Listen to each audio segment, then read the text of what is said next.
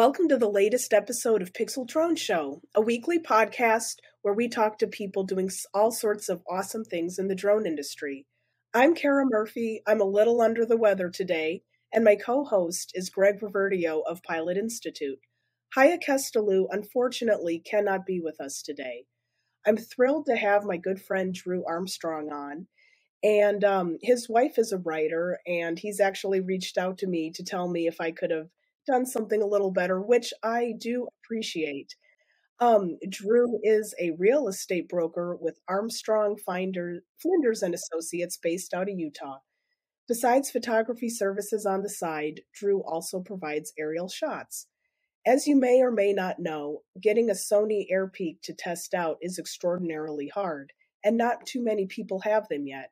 So, since Drew has invested in one and has been flying it for a while, we thought we'd talk to him about his experiences flying it. We're going to talk about that and also what is possibly next for Sony on today's episode. Welcome to the show, Drew. It's great to have you here. Thanks for having me on, Kara. Um, I I uh, appreciate the opportunity to talk about this a little bit, and I appreciate uh, the opportunity that you've given me to give this about a month of uh, of testing so I could get to the point where I knew it well enough to actually give it a, a fair shake. Um, and it, it's an amazing platform and it uh, has a few bugs and quirks. So um, it, it, it'll be fun to talk about.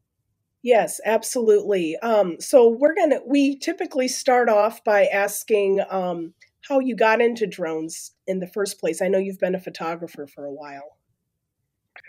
Um, I've I've always been interested in photography, and uh, I mean, ever since high school. You know, I mean, I'm old enough. I'm 51, and uh, when I was in high school, I got uh, Sony AE1 program, um, and uh, I could afford black and white film and black and white film pro- processing that I did it my did myself for a while. Um, and then it got to the point where I don't know there are other interests and it was too expensive.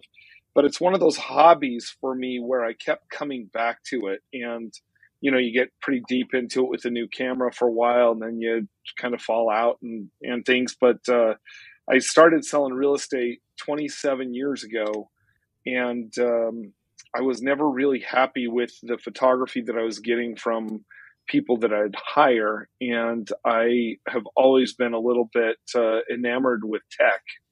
And uh, I had parents that owned a software company in Los Gatos um, back in the early days of Apple. And uh, they actually had a, hardware software combination that was the very, very, very first um, hardware software combination that allowed you to purchase and burn your own CD-ROMs, and uh, so I've always grown up around a lot of tech, and uh, it, it, it's one of those things that I've paid quite a bit of attention to over the years, and so as um, as it's iterated, I because of real estate, I've always had a good camera around, um, but probably seven or eight years ago, I I got hit with the photography bug again, and uh, this time it hit pretty hard.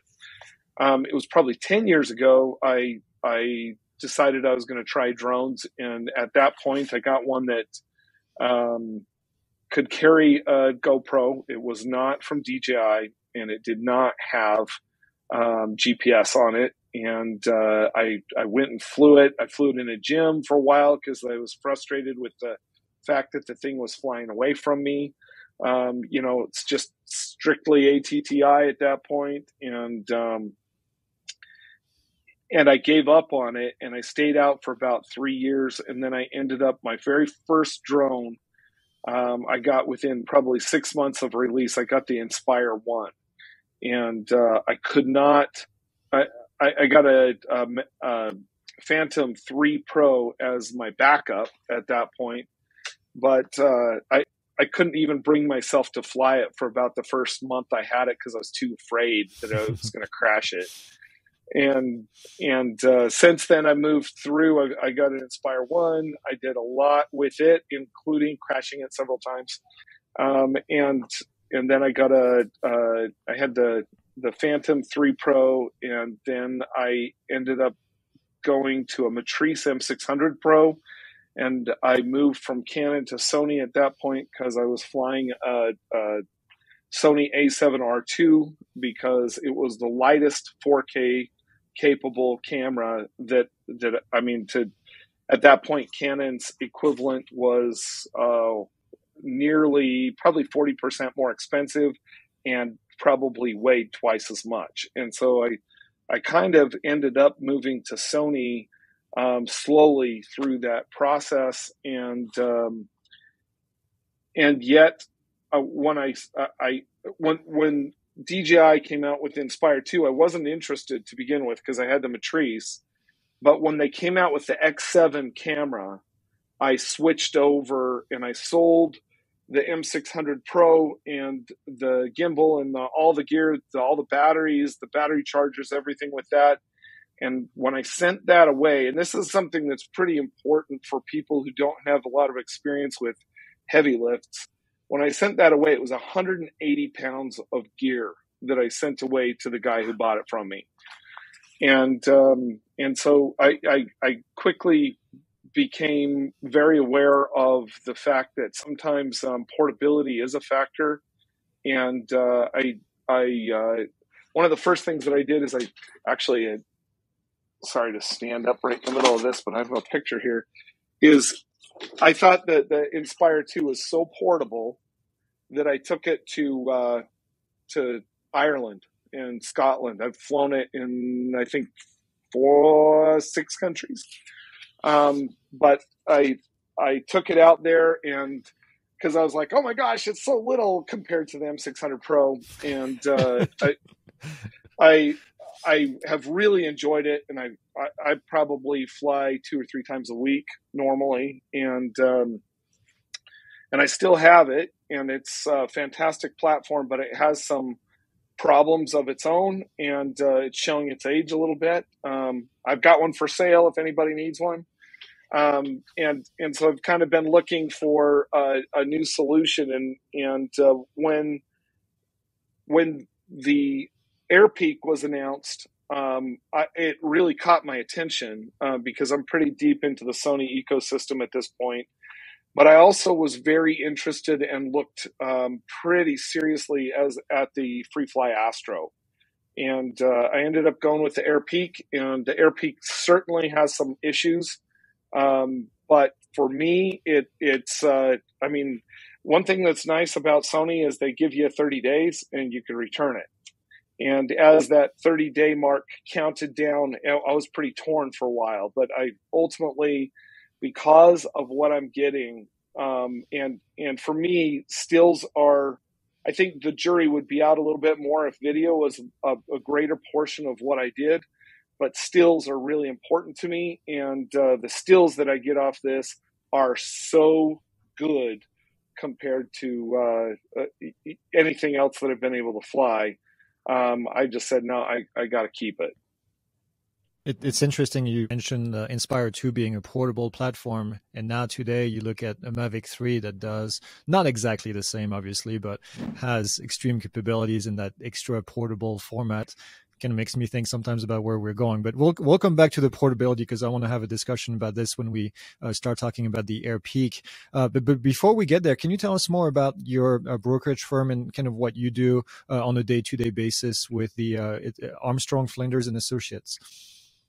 Yeah, so we're our our brokerage. We're Armstrong Flinders and Associates. We're we have a DBA that's uh, UtahRealEstate.net, and I've been selling real estate for 27 years. It's like my only real career. Um, I think I could actually make a, a living um, in photography at this point if I really wanted to, but I don't think I would make the same kind of living that allows me to afford the equipment that I use um, if I was trying to be a photographer um, instead of a realtor. But I, we are a small firm. I've owned a couple of Remax franchises in the past. Um, but I've I have a partner, and uh, he and I have been partners for 20 years. Um, we uh, I think last year we did about 45 million dollars in sales, and um, there there's he and I and his wife works as a fill-in buyer's agent for us now and then, and we have a licensed assistant, and that's it. Um, we tried the big brokerage, tried babysitting a bunch of agents and things like that, but uh, we uh, we've had lots of assistants. At one point, I employed uh, two guys that went out and took all the pictures for me. In 2006, in one year, I sold 233 homes with my partner Matthew.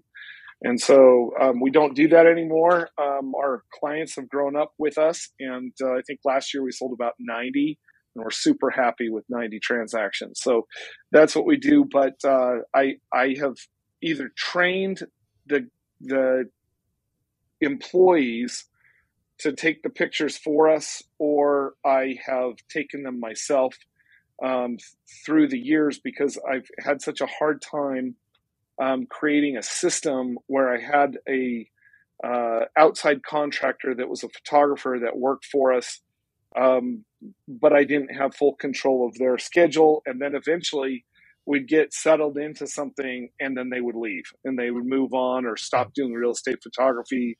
Or with the fluctuations in the real estate market, they're flush for a while and then it gets really uh, thin and and the other realtors that they had that they were working with um, stopped hiring somebody and were doing it themselves and so they'd leave the industry or just go back straight to weddings or whatever they did but it wasn't something that i could count on. And so i, I got to the point where i was like no i'm just going to have to do this myself.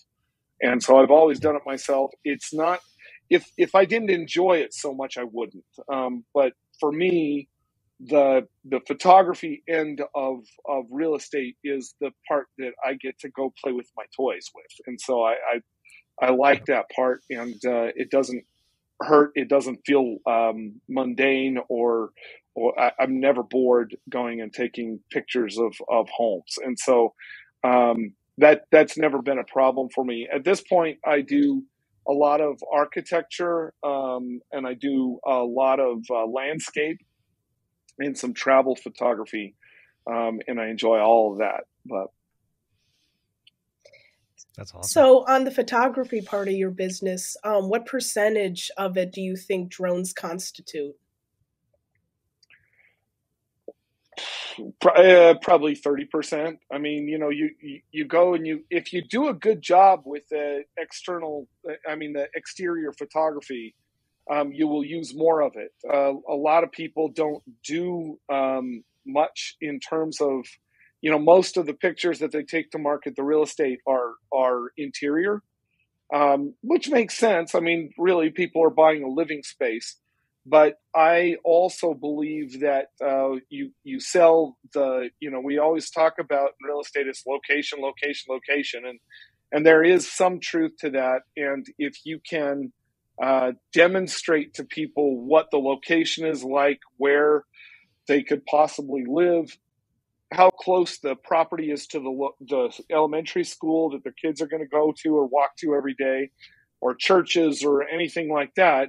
You can explain a lot more than just what the house looks like with a good drone shot, and um, and so we do we do quite a bit. I I actually uh, one of my favorite things to do. I in Utah, I was actually the very first guy that I know of, and I know a lot of a lot of drone photographers here, but I was the first guy to get a daylight waiver. Um, I got my Part 107 within, I think I got it in September, after, maybe October of uh, after they released the Part 107. We actually had a my business partner has a sport pilot's license, and we had uh, our 333 um, application in, and we had had it in for a year, and so it was kind of like the Part 107 and the whether or not the 333 would would come out.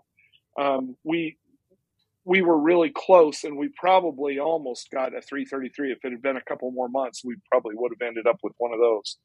But um, but I got my Part 107, and then I got a daylight waiver, and I had a lot of other um, re- photographers and drone folks that would hire me to be the pick um, for shoots that they were doing um, because they didn't have one yet. And so um, I I love doing um, golden hour or blue hour photography or even straight nighttime photography. So for me, low light performance on a drone is extremely important. And and uh, you know, I mean, they're good. The Inspire Two is good with the X7 in terms of low light performance for stills. It is not good for video. Um, in my experience, I've had to use uh, denoising software on the video that I've taken at night um, pretty extensively in the past. Um, I've got a, uh, a Mavic 3 Cine right now, and my gosh, that is an impressive drone, really for low light. I'm yeah. I'm astounded. Um, but the the fact that you can change uh, lenses on the Inspire or on the uh, on the Airpeak is is super powerful, super super powerful, and uh, I'm I love getting um, compression that you can get from a long lens, for example, that you just can't get with uh, with a, a Mavic. And you know when yeah. your when your focus is photography, that type of thing um, becomes more important than just just uh, you know. I mean, I'm looking at at the art aspect of it. I'm looking at um, you know I I I don't know if you can see this as far as the screen share goes, but I will share some of these other pictures.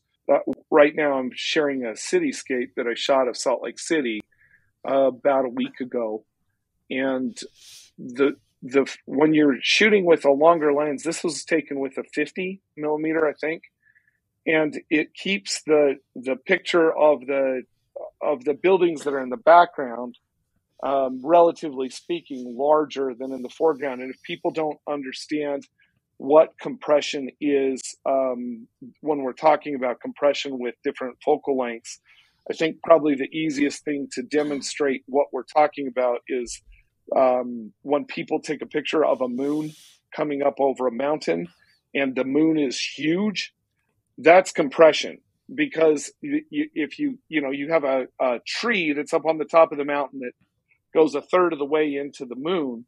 Well, if you're taking that from two miles away on a valley floor, the relative size of the moon compared to the tree is very, very different than um, if you know, if if you've got uh, a wide angle lens, you know, the moon is a dot up in the sky, and and the tree is almost invisible. And so, if you want a picture where you can see more of the actual uh, depth in the picture, then having longer lenses and the ability to use them makes a huge difference. So, yeah.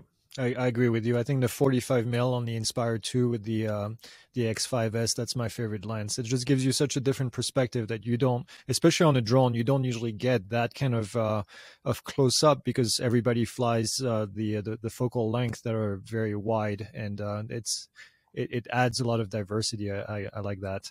Um, Uh, how is it how difficult is it to sell your clients on a um, on a drone package versus just a ground only package? Or do you even give them the option? Is everything that you sell just yeah it's all included? Yeah i i do the because my client is not a realtor. So if you're a photographer and you're going out and trying to talk the the client into um, working on some photography with you or or whatever, then you're saying, oh, it's going to be a little bit more, a little bit less. And the truth is, is that right now real estate is selling so quickly, pretty much across the country, that the the photographer groups that I'm in that do real estate photography have a hard time um, upselling realtors to good photography sometimes because they the realtor knows that that house is going to sell in three minutes anyhow and so they're a little yeah. bit like, uh, why would I do that? Because I could probably take a picture with a cell phone or sell it without any pictures at all. Um, anyhow, but you're not going to attract as many people. And for me, I kind of pride myself in doing a really good job. I would rather get 11 offers and push the price up because I, I mean, that sounds bad, but at the same time, my poor uh, seller is going to become a buyer on the other end and have to go through that whole process on the buy side as well. And we need to get them as much as they can so they can compete on the buyer side. But um, the the thing that I always tell the the photographers that I know that are trying to figure out how to upsell things with uh, their clients is is that if you can do a really good job, the market is not going to always be like this. And the the content that is created from the good listings that you got as examples as to what you can do and what your capabilities are is how you sell yourself to your client in the future. And if uh, if you're short sighted enough that you're not thinking, you know, I don't list million dollar houses every day, and I've got a million dollar listing. When dang it, you better take really good, create really good uh, photography and videography, so that you know three years from now, when the market is not where it is now, you can you can say, hey, look what I can provide to you. Look look at this amazing photography or videography this is what we do to sell homes. And they get to see a house that even if you sold it three years ago, looks like their house and it looks like the kind of photography and videography that they are hoping that they will have um, done for their home. And it, yeah. it it's like you, you either you either do it when you've got it available or you're going to end up scrambling and trying to create it um, from listings that aren't even yours later, which is stupid. So yeah, build up that portfolio for sure. Uh, have you considered exactly. FPV footage for indoors? Um, I, I, see I see this as a trend. More and more people doing this. Is that something that interests you? Yeah, it does interest me, and I have a Cinewhoop that I bought from um, can't remember. I've got it right here, but I'm not I'm not a fantastic uh, pilot. Not good enough that I can feel comfortable flying my little Cinewhoop around in somebody's house yet. Yeah. So yeah, it takes it takes some some serious skills for sure. So yeah. So but that that look that look is is obviously getting more and more popular. So yep. Yeah, definitely. Um, especially when you start seeing it in mainstream music videos. Um, so my question is, what types of drones are your go-to for professional work? Um, well, let's see. Right now, I own five drones, um, and I I would sell the Inspire two. I think if I can get a decent price. If I can't, I am kind of emotionally involved with it at this point. But um, I I have an Inspire two. I've got the um, the AirPeak now, and I've had that for about a month. I've got a Mavic uh, three Cine that I replaced the Mavic two Pro that I used to have with the three cine, and I have a. Uh, uh, and, and, it's interesting what I use it for. I've, I've got the little uh, Cinewhoop, and then I've got a uh, Phantom 4 Pro um, that I actually had one, and then I sold it, and then I bought another one because there was a pretty killer deal on one. But the Mavic 4 Pro fills in as my um, you, you know, just a spare in case something happened to something else. But really, what I use it for is it's a light truck for me. I I do exterior lighting with it, and I I have um, some Litra cubes. I've, I've tried Lume cubes and Litra cubes and all kinds of things, and I've got some Litra lights. And I, I I think the perfect example of this in landscape photography is if you have a Mac computer and you have the new version of the operating system with Monterey in the um, in the screensaver pictures there's a new album of pictures of of an area that's kind of right in between both of us greg. It's called white pocket. It's right on the border yeah. of uh, of utah and uh, arizona. And though there are some you know they they're doing those day to night kind of pictures where with the with the uh, new uh, dark mode and the dark mode pictures of the same thing. I mean, they're great. They're fantastic pictures. Someday we'll know who actually shot them because I usually know most of the guys that have, have shot the pictures, but they are under a keep your mouth shut about who did it um, thing with Apple. But they're top lit. And, and so they, they have taken a drone, put it up just outside of the frame and taken a picture of this rock formation that is lit from above. Now I've done that with mm-hmm. homes. And so I like to do like I'll take a I'll take a, a picture sometimes with a drone sometimes with a still camera on a tripod where I've lit the house on most usually on the front. So you tip the cubes a little bit forward and then provide some of that, do a long exposure picture of the front of the house with uh, with a, kind of a lower level. It's not a flash, but a lower level of light on the face of the home.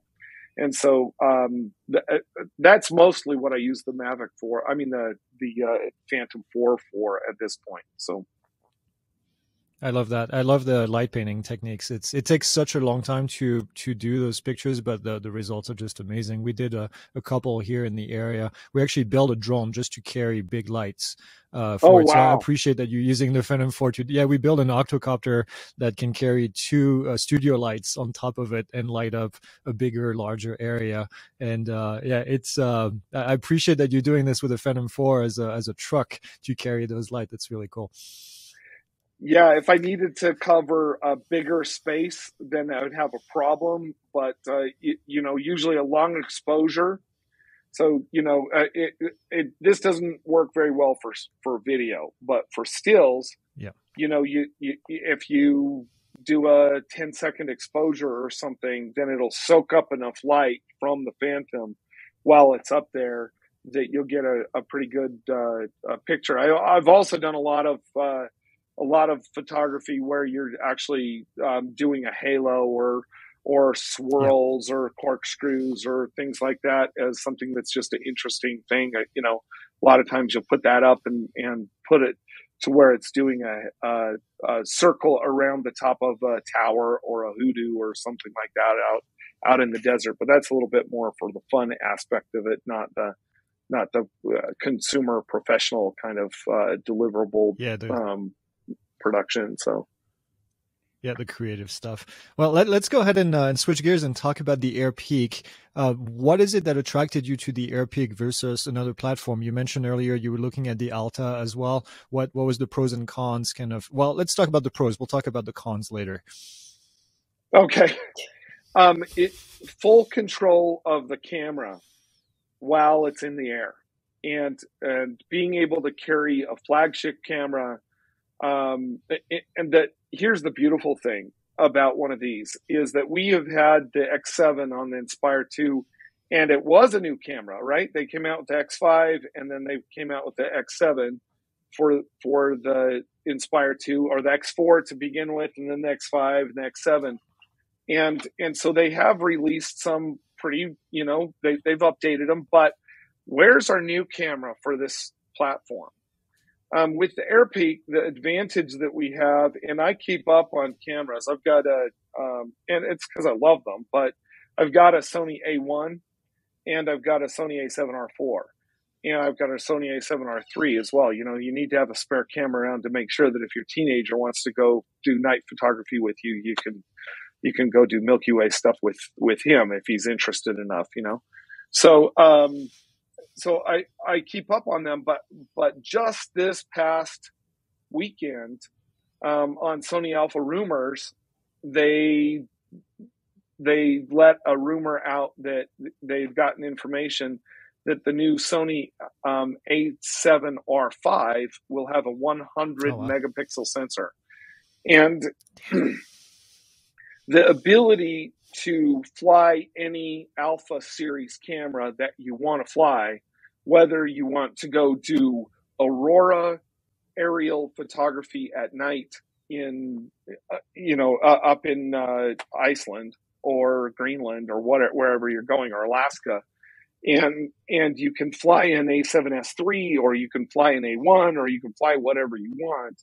That's a game changer. And I can switch between cameras I know some people where they've purchased more than one gimbal for this, and so that they they keep a, a one gimbal with a mounted.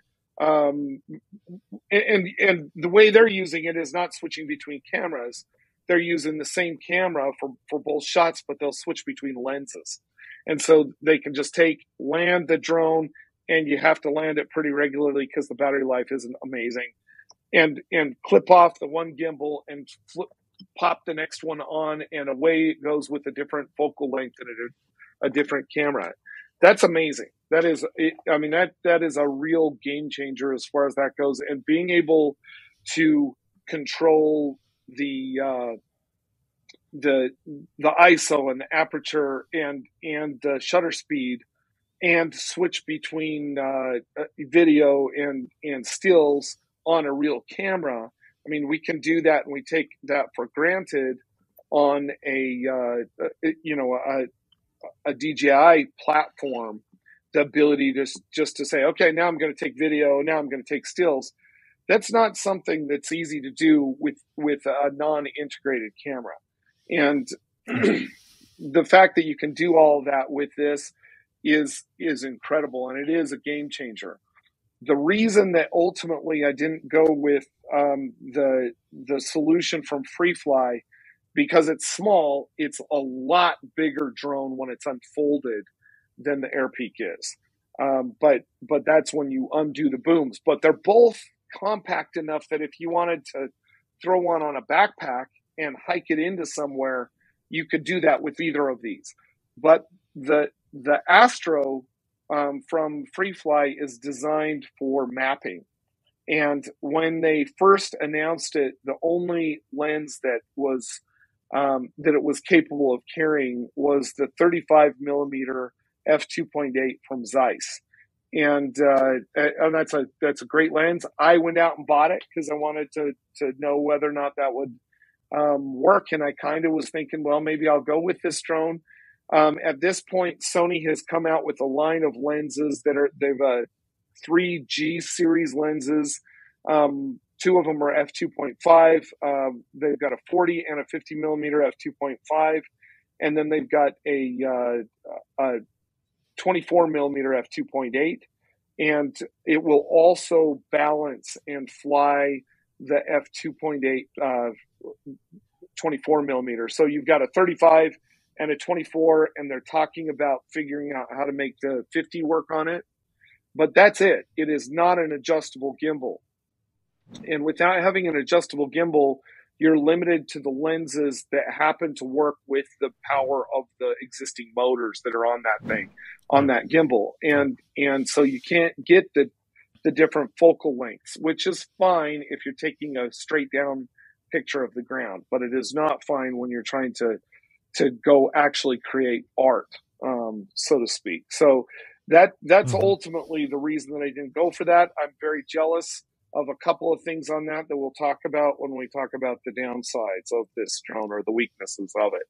But um, the upside is that you can carry any Sony Alpha camera, and and uh, there are some things that are still coming. Um, I I have to completely rely on autofocus, or I have to switch it into manual because there is no focus control on the camera. But the new Sony cameras if you get a you know if you get an A1 or uh, I mean it the the the autofocus is literally magic and, and it is it is yeah. tweakable to the point where you can slow it down so if you want cinematic shots you can make it so that you're you're looking at one thing and then you look at something else and the focus will slowly blend into the other other um, uh, uh subject as you're as you're changing where the camera is pointing. Um, and and they are. Uh, I, I, know that very soon there is going to be,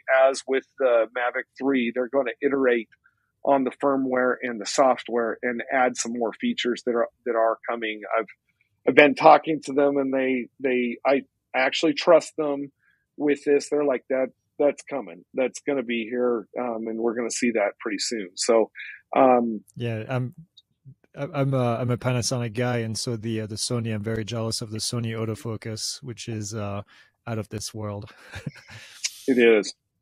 I, at, at, the same time, sometimes when I'm doing stills, I just lock it into um, and and I can see if I'm not doing stills, I can flip it over where you do uh, focus peaking, and I, like literally in super low light, I've I've taken the the drone and you tip it and fo- point it at something else, and then you tip it back, and then it it does its quick focusing, and you can see that it's peaking in the right spots, and you can see all the focus peaking right on the on the screen, and it, it I mean it works well enough for me. Um, the focusing is not it's not at all an issue for me on this. It's not one of the things I'd go, geez, I sure wish it would work better because it, it works great. And, mm-hmm. and that's not an that's issue, awesome. but being able to actually see, see the result of the, of the changes on the screen, it's basically like having a mirrorless camera in your hands.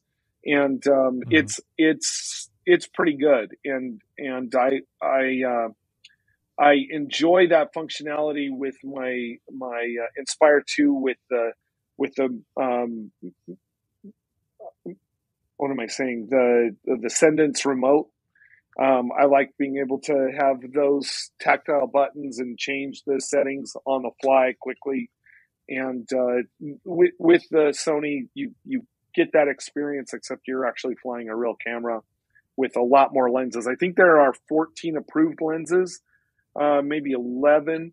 Um, but as long as the payload is um, under five and a half pounds total with the camera, the gimbal, and the lens, you can fly and and you can control anything. Um, they have made it. They've dumbed it down a little bit. It has a Gremsy gimbal, and it the the Gremsy gimbal is is the standard Gremsy gimbal with a couple of tweaks to it, and so you can use the G Suite that they have with Gremsy to actually modify the gimbal settings on this gimbal. But they've also dumbed it down to where if you're using one of the 11 Sony lenses, um, all you have to do is select which camera and which which lens, and it will set the gimbal settings, the stiffness of it, and everything um, immediately for that specific package. And there have been some tweaks. They're improving that as as the it, during the last five weeks or six weeks that I've had this, they have improved those settings even. Um, one of the things that we found is sometimes in super cold weather, obviously the gimbal performance is a little bit different than if it's warm where they have set it up. So you have to change the stiff, mm-hmm. stiffness of it if you're trying to get video um, a little bit in, in cold weather versus warm weather. Interesting. So um, yeah. there are I think pretty much all of the Sony cameras are compatible with the Airpeak. Which, if you could only choose one, which one would it be? I mean, just talking about versatility. For for me, because I I do stills more than anything else. Um, I've flown probably flown the A7R4 more than I have flown my A1, but I've flown both of them. The A1 probably has, with its stacked sensor, it probably has a little bit better low light performance than the A7R4 does. So if I'm going out to take night pictures, I think I probably would fly the A1 uh, a little bit more than the R4. Um, the the focusing is better on the A1 as well, but it that's a that's a hard call. Uh, one of them's a 50 megapixel camera, and the other one's a 61 megapixel camera. So they're both just out of this world as far as the, the what what kind of picture you're actually getting from it. The pictures when you see them, the resolution coming. I mean, we I know what the A7R4's resolution looks like on the ground. Um, and so it's it's the same. It's you know you, are in the sky or on the ground. It's it, it, I always say, well, the the drone is like having for me, it's like having a 400 foot tripod, but it's um, it, there is a dramatic difference in the quality of the pictures, even if you compress them and crush them down to put them on Facebook. People see them and they're going, yeah, they can tell that there's a difference. And and I mean that the the Mavic Three is really good. It is. I mean, it is really good. The Inspire Two is really good. This is a completely different level. Uh, I, for one, I I can crop in to something where I I can look at something and I can get the same resolution. I mean, 60 megapixels is like what five or six times as many pixels as a 20 megapixel uh, X7 has on it. So it it is astounding how much resolution you're you're actually able to capture. I've never seen that. I've I, I actually flew um, have a friend that a lot of us know, uh, John McBride, who at this point I think John's with Autel, but uh, John had me up and and asked me to come up and fly when he very first got in the very first package that Phase made because they had a customer that was going to buy one of these, and I went up and flew the. I actually I made him fly it because I was I, I, had a lot of experience with the Matrice M600, but I was like, if you're going to crash this thing into something, I want it to be you, not me. And so I was on the second remote and I was controlling the camera to show him how to, you know, uh, he's not a photographer to show him, okay, this is, this is what you do to control the camera with the phase system that at that point was a 50 megapixel phase camera and you know that package I think was about seventy five thousand dollars at that point. This is probably what four years ago, and at, mm-hmm. they've increased the resolution of that phase camera that you can fly on that package, but it, I think it's hundred megapixels now, and so you're flying a medium format.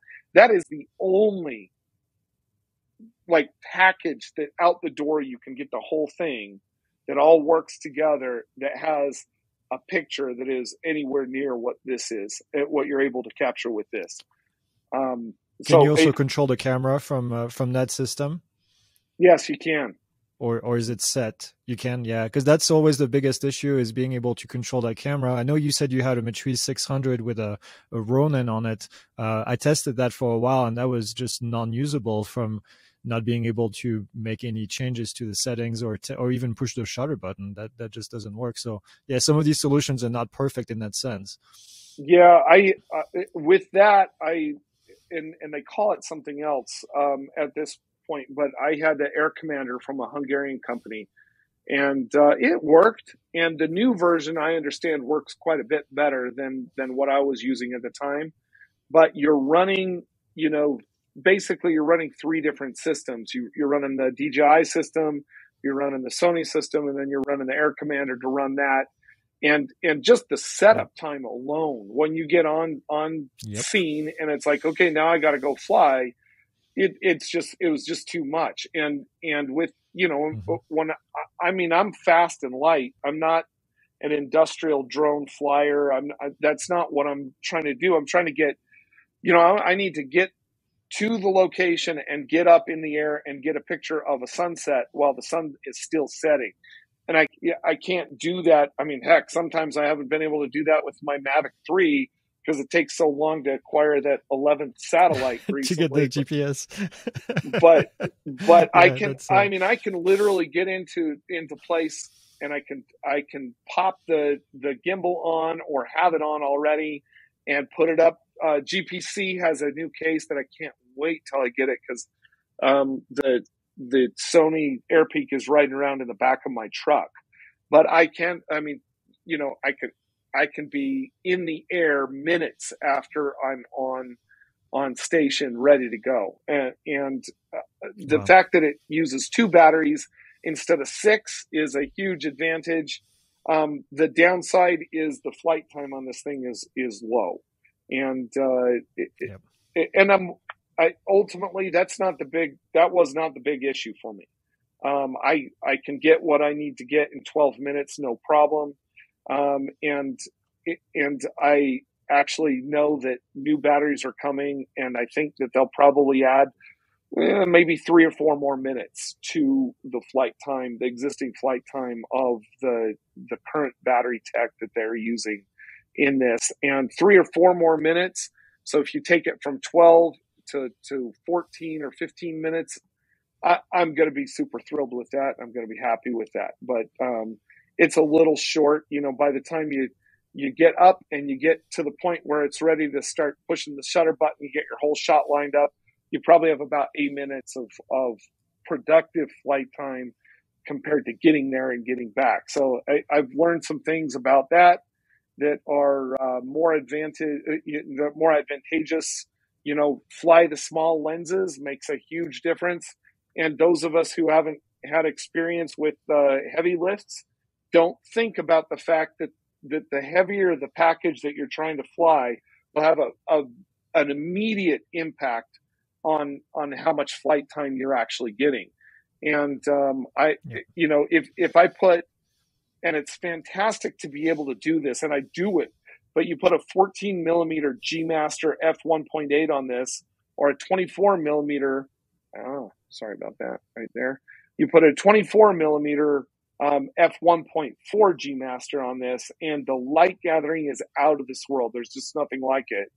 But you're really going to lose. I mean, you probably lose a minute and a half or two minutes of flight time just for flying a lens that is twice as heavy as the little ones that they. I, I think Sony made the three new lenses um, specifically to fly on this drone. I, I that I mean, nobody's told me that, but but I think that they I think they released them for this drone.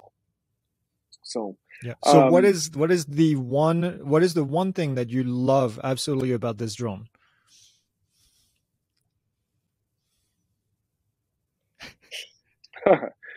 that it's not the drone that I love. It's the ability to carry that camera, to have yep. a, a, a picture, the high resolution picture, and completely control it all through one package. I love that. Uh, and ultimately, once I fix this one other problem, that was the thing that I just, I, you know, you just have to sit down and say, look, you know, the Inspire is a known quantity. I love it. I've used it for years. And frankly, for the amount of money, I mean, I'm probably $20,000 into this Inspire 2.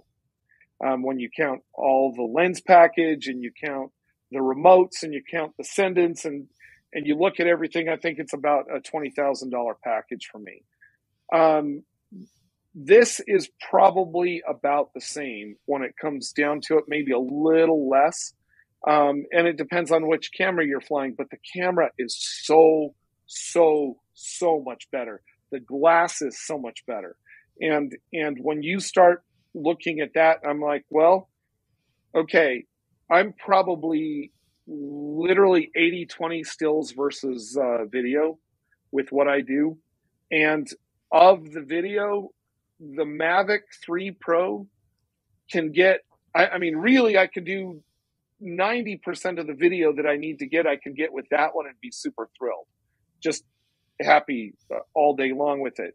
So for me, this drone and the reason that I'm super happy with it, and I'm like, ultimately, I'm like, I'm going to, I'm going to keep it even if it doesn't have some of the things that the, that, that I'm going to lose by selling the uh, Inspire 2 is the quality of the camera and the glass and the the resolution of the photography that I can get out of it is just a complete game changer um, for what I do. And and so ultimately, I, I, I let me tell you, I was going to return it until and and now we can get into. I guess we can get into some of the negatives. I would not have kept the drone without modifying it with covert drones with one of these one of these the Alientech um, Duo Two on there, and and uh, actual, you know, the old hack modification that you do with uh, with. Uh, I mean, I heck, we had we had to do those back in the day. I I modified the remote for the um, uh, Matrice M600, and I modified my remotes for the early Phantoms, and I modified the remotes for the um, the uh, uh, Inspire One, and and remember that when the Inspire Two came out with before the the the uh, Cendence remote came out, I was not happy. A lot of people weren't happy with that remote and its transmission capability. Um, we don't remember that because we're so spoiled with OcuSync at this point. But um, yep. But remotes and and how far away it could transmit was a major major problem early on. And this is going back to that experience um, as far as that goes. Sony is not dji when it comes to their ability to uh, transmit the video and the images. This out of the box this is literally like flying a wi-fi um, mavic mini it, it's that bad. Um, I could fly it and I could see it, not just see it, I could hear the props and I was losing connection to it. Wow. So it, you know, all of a sudden you'd lose connection, the gear would go up, return to home sequence would start. You're like, I'm watching this happen. It's right there. I can hear it still. And uh, I, I, if this modification hadn't worked, and I figured it would, um, I, I, I wouldn't have kept it. And and I know some people that have returned them because of that, because that is the weak point. I, when you have a six and a half pound drone that's carrying a five and a half pound payload, I'm not worried about the battery life. That that's that's pretty good actually for for the the size of the drone compared to the payload. We're doing great, and I'll I'll trade that off because I like the I like the uh, the size is is hugely important to me. Um, you know, this will fit in a box. The box that is coming from GPC um, is the same size as the box for my um, Phantom. Uh, I mean, I'm in my uh, Inspire 2. So it, it, it's that small. It'll fit in a box that is the same size as the Inspire 2 box.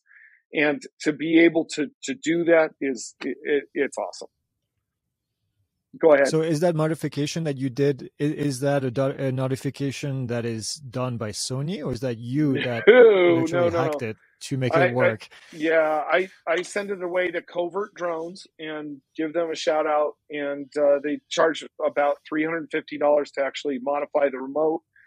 Back in the day, I modified some of them myself, but I feel a lot more comfortable modifying a three hundred and fifty dollar Phantom remote for the first time than digging yeah. into the guts of, of an $1,100 Sony Airpeak remote. And so I, I sent it away to him. Um, it was the first one he'd ever seen. He opened it up, modified it.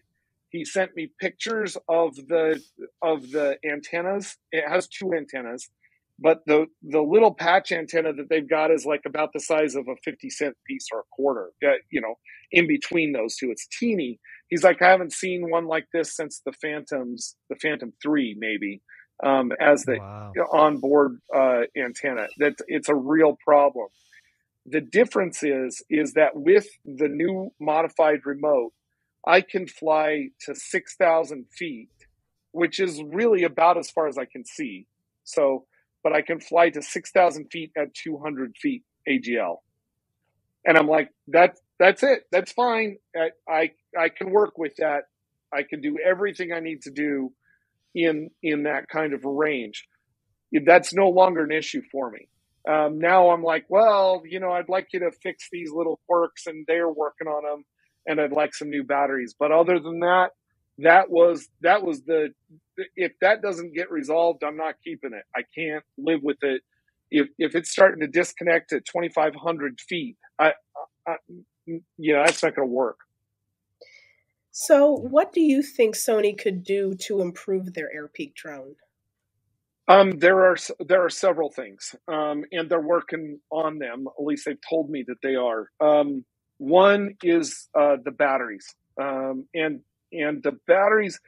The way it's been explained to me is they say Sony is such a green company. They're really worried about the batteries being a problem, and, and they're talking about toxicity. Um, and so the these are not lipo batteries; they're lithium ion, um, which in some ways is a huge advantage. But um, the when you look at the size of the battery relative to its weight, they are lightweight batteries compared to for, for their size.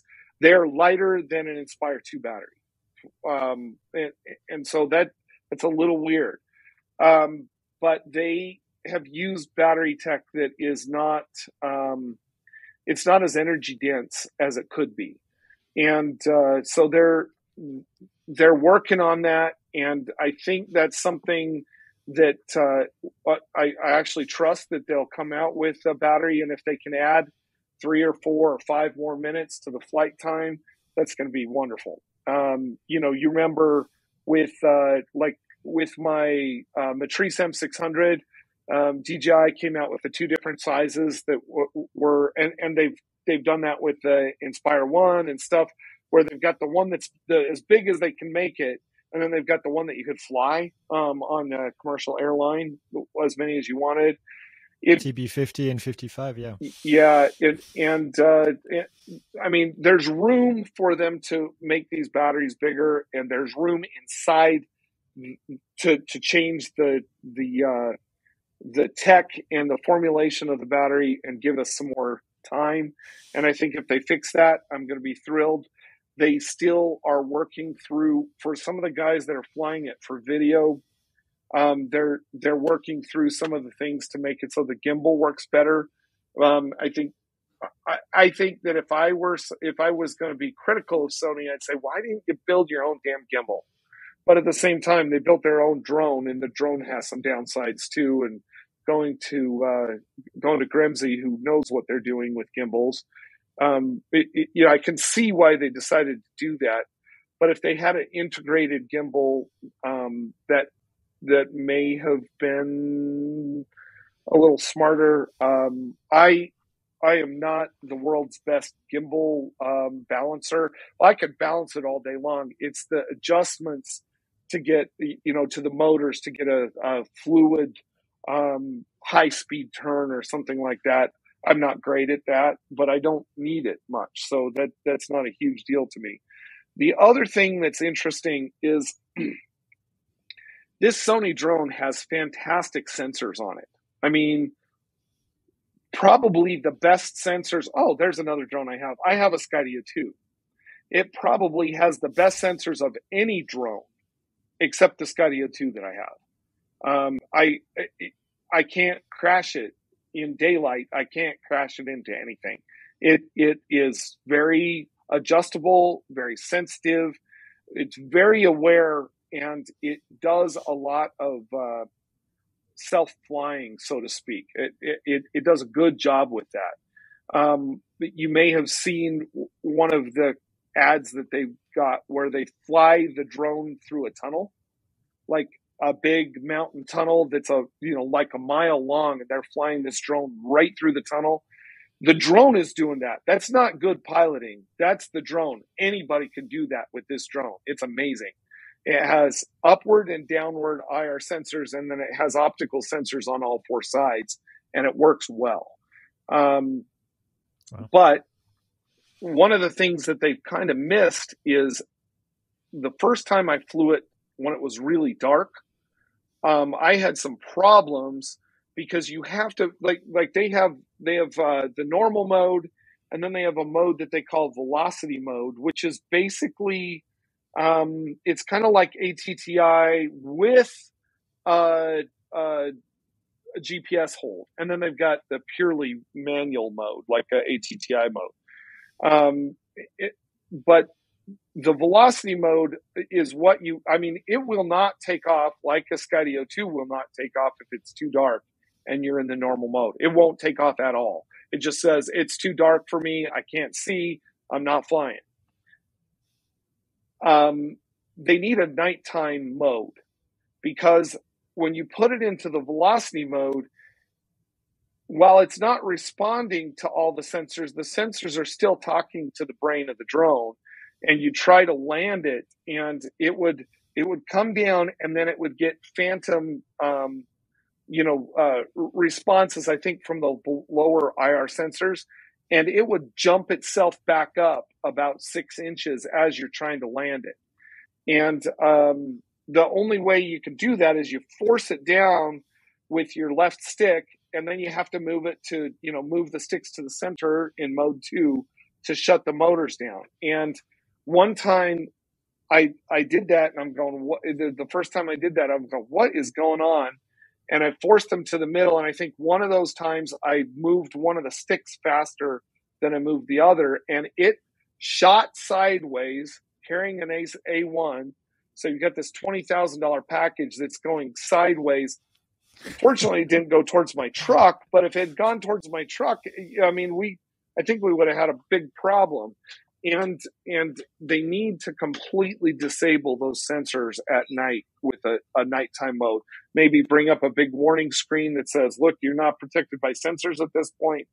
But it, it it's not seeing where the ground is and it is reacting to the to not seeing the ground. I've solved that oh, wow. by either landing and taking off in the headlights of the truck or I've actually one of the things that I've done is well, actually it's on here still. Here's my firehouse strobe, right? But um, is I put one of the Lume cubes or the Litra cube on the back boom facing down so it's not in the way at all. And then when I'm flying, if I'm trying to land, it's shining at the ground. I haven't had that problem again because it's it's self lighting the ground up that it's trying to land on, and then it's fine. Um, but that was that was a little freaky to begin with. The other thing is is that sometimes in low light, um, the first times I was flying it, it would it, it, the the optical sensors that are around it would malfunction, and it would think that there was something like I'd fly it and it would stop after about 15 feet, and then you fly it another 15 feet and it would stop and another 15 feet because it's uh, it thinks it's detecting something in low light. Now I pretty quickly learned okay, fly it in a velocity mode and that doesn't happen, but it there there are some quirks and some of these are just being used to DJI software. Um, you know, it's just like learning how to fly a Skydio or learning how to fly well any other platform when you're used to one you got to learn the idiosyncrasies of that specific software setup in that drone. Um, so a lot of these are are just, I think, fixable um, by me. So I think it's like user error to some degree, or not even error, just unfamiliarity with the software. And there are some things that I think that they need to address, and I think they will. Um, they're they're looking for feedback, and they're getting quite a bit of feedback from people who are pretty serious users. And I, I think we're going to see some changes quickly to, to both the software that resides on the iPad and the, the firmware for the drone itself. Yeah, and I think this is a version 1.0, obviously. So they they'll be learning a lot from the feedback they get from people like you, especially uh, with all the feedback that you've been having from flying it. Now, I have a question about maybe Sony's strategy. I know you don't work for them, but you've been following them for a while. What, why do you think they got into the drone space? Are they trying to uh, compete with DJI, become the next DJI? Or are they trying to uh, add this as a as a separate offering for their camera? What what's the strategy? Do you think?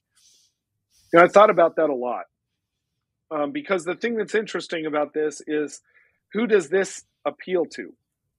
Sony camera users, right? I mean, if you fly Panasonic or if you're a if you're a um, Canon or a Nikon user, this is not that interesting, right? And so it's like, well, how many people are going to be intrigued with this thing?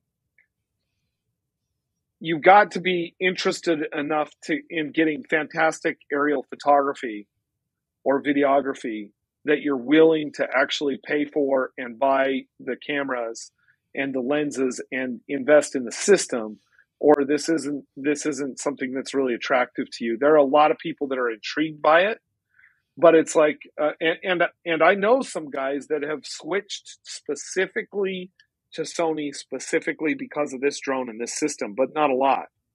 But um, you know, I, I've got friends that need super high resolution stills, and they're like, "Oh my gosh!" I, I, I have two or three friends that are are um, either architectural or landscape photographers that are shooting medium format, and for them, they're willing to. I mean, this is their first the first time they're willing to say, "Okay, I'm going to get a drone." So some of the and I think that's some of the trouble is some of these guys don't have much drone experience and they're stepping into the space because they can finally get a camera that is up to snuff or up to their standards that will fly.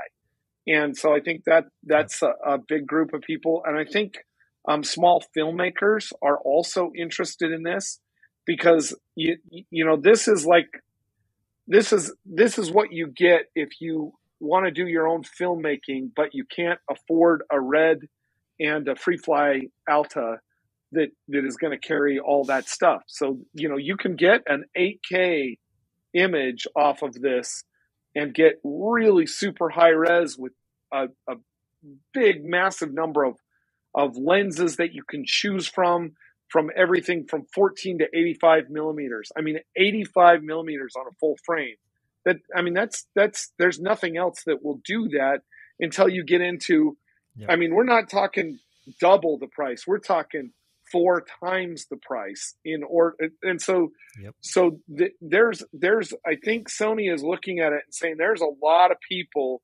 between an inspire 2 and a free fly alta in terms of capability of the drone but it's not even the drone. It's really the capability of the camera and the ability to fly that camera right? So um, I, I, think that's really what they're looking at. And i think that's um, long term that's kind of where they're focused. It's it's been a little weird for me. They have one guy and he's a nice guy that's out there demoing this thing. And he makes a living with drones but he inspects cell phone towers. And i'm like what this is not a cell phone tower inspection drone. I, I mean even if you put the 85 on and say i i can get good close-up pictures I, i'm sorry this still is not the right drone for you. I i wouldn't I would never ever expect somebody who inspects cell phone towers to get this. Um, but if somebody needs fantastic battery, yeah, not fantastic low light performance, like unprecedented. I, let me let me put it this way: I don't know of a better low light, high resolution platform that's out there. There isn't anything that will do a better picture than this in, in low light in high resolution, whether it's video or stills. You know, I mean, you if if you could, I have a friend that has one of these. What's it called? It's uh, is it the Monstro? He has the red that has that NASA chip in it. That is the chip that was developed for NASA. That's super good with low light. That is a heavy monster camera. You know, it, that doesn't fly. Um, I think that Sony actually made the the FX3 which is the lightest of the cameras that this will fly um, specifically for this drone. So you get that, which is basically a, a Sony A7S3, and you put one of these lightweight lenses on it, you're going to get a full 12 minutes out of it because it's super light camera, super light lens, and uh, and obviously filmmakers love the A7S three. You know, it, it is of the um, I, I, ILCE cameras or the you know the little cameras where you're not getting into a cine camera. That's probably the A7S three is probably the most respected camera in that space, and the FX3 is basically an A7S III that's stripped down so the weight is off of it, so it'll go on this thing and fly for a long time. And that that for a lot of small filmmakers is going to give them capacity and ability that just isn't available any other way at this point.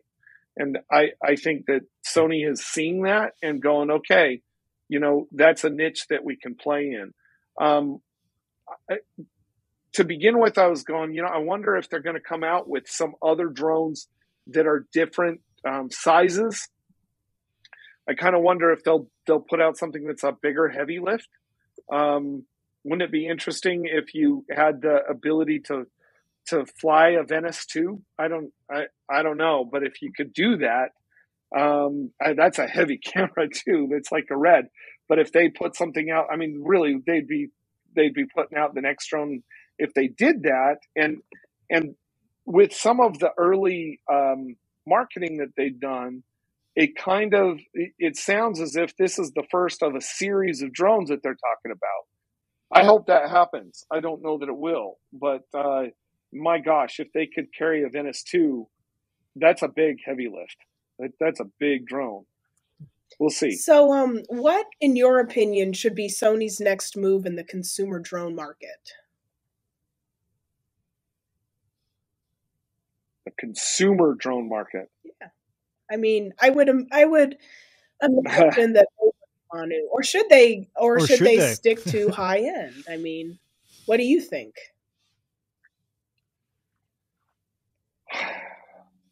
I don't know, Kara, because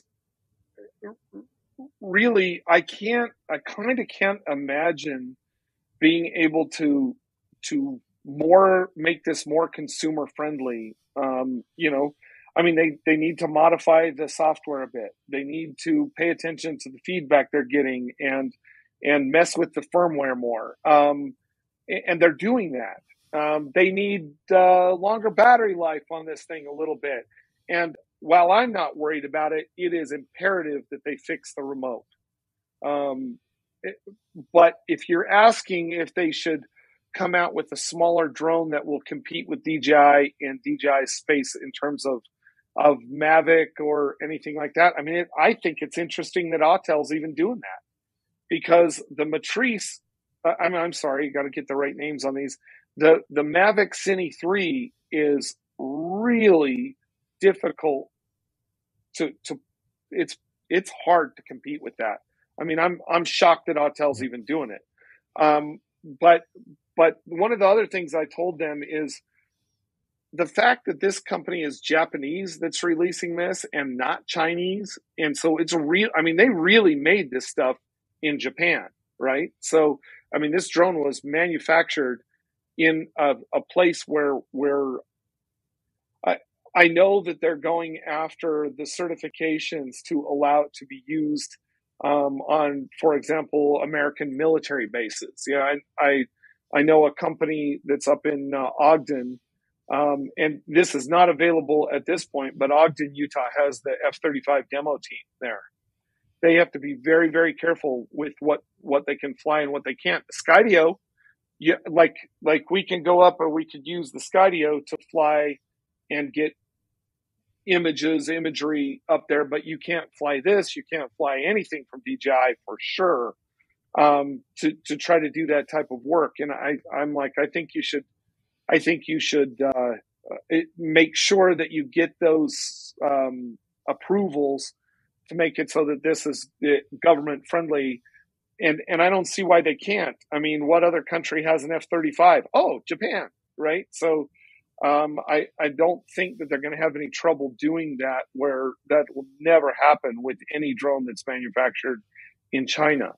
Um, but at the same time, I, I don't know if it would be a smart move for them yet to move into a completely consumer type space or prosumer type space where they're competing with with Autel and DJI and and uh, and Skydio and everything like that with the little tiny drones. I don't know that there's a, a niche that is available there. I, I, I, mean, I suppose there could be if they. I mean, they've already developed the software. They've already they're going to have worked on the remote. If they can come up with something that works better, like the OcuSync system that DJI has, um, I I think that there could be room for some of these things, but um, I I wouldn't be able to prognosticate well enough or accurately enough to tell them that that's a good idea or that that's the next place that they should move because i i yeah it, it doesn't seem like it to me so it's it's a tough it's a tough market mm-hmm. it's a really difficult market to peak in for sure so um, well, we're we're getting towards the end of the show. Uh, th- this was an amazing discussion with tons of details on this drone, and we may have answered my question already that I'm going to ask next, but uh, what is your favorite drone to fly? Uh, that depends. Um, I love this one. And I don't love the flying experience of it, but I am so excited when I get home to see what I've captured with it. I am, I mean, yeah. I, I you, it's one of those things where you get home, and I'm sure we've all had that experience where it's like you call your buddy on the phone, you're like, "I'm going to send you something. You got to see this," and I mm-hmm. haven't had that experience for a while. Let me tell you, I, I have too. The Mavic 3 low light capability for video, it, the Mavic 3 Cine that I've got is really dang good. And it's like you know sometimes i come home with video from that low light blue hour video and i'm like oh my gosh this is amazing. And i have sent that to buddies and said you got to see this. This is this is really amazing. But the stills that come off of this these sensors from this drone are unreal and they're so fun to work with we all well those of us who have have used a, a super high resolution raw that came off of a sensor from one of these, um, you know, this level of camera, know what that's like to edit, know what that's like to put together and play with. And it is a very different experience than, than editing a DNG off of my now, uh, what, four and a half year old, uh, I think they're five years old, but my four and a half year old X7 camera on my Inspire 2. And so, um, yes, I this in that sense, this is my favorite drone, and it's the one that I really like awesome. um, like flying and playing with. Um, the Skydio is also amazing. My you know the the ability that that has to follow me on my mountain bike is unreal. It's magic. Um, so I, I think the interesting, I've, I've, watched so many people, and you, I'm sure you guys have too, where they're taking their Mavic out and they're saying, "What? Watch this thing follow me," and it crashes into trees or into different things. And I'm like, you're using the wrong drone for the for the what you're trying to do with that. And I know that yep. they're mad because you know DJI has represented that it does this well. It's just the wrong drone. You don't don't use that for that purpose. Uh, but um, I mean, I would never, I would never try to use, you know, one drone is designed for one thing and another drone is designed for another thing. That's why I own a bunch of them. So, yeah, it's a tool it's a tool. You got to use yeah. the right tool for for the job. So, well, thank you so much, yeah. Drew. We really appreciate you coming on the show and and talking all about your experience. Uh, this has been very enlightening. Uh, you can find more information about Drew if you want. Uh, his work is available on drewarmstrong.com. Uh, also, his uh, real estate agency is utahrealestate.net. We'll put links down in the description. Uh, PiXL Drone Show airs every week. Every Tuesday, we post a new episode, and you can find us on YouTube or any of the podcast platforms that you like to use. And uh, make sure that you subscribe to the channel. This helps us uh, bring uh, more uh, more uh, great guests like Drew today. And that's it. We'll see you guys next week. And Drew, thanks again for being with us.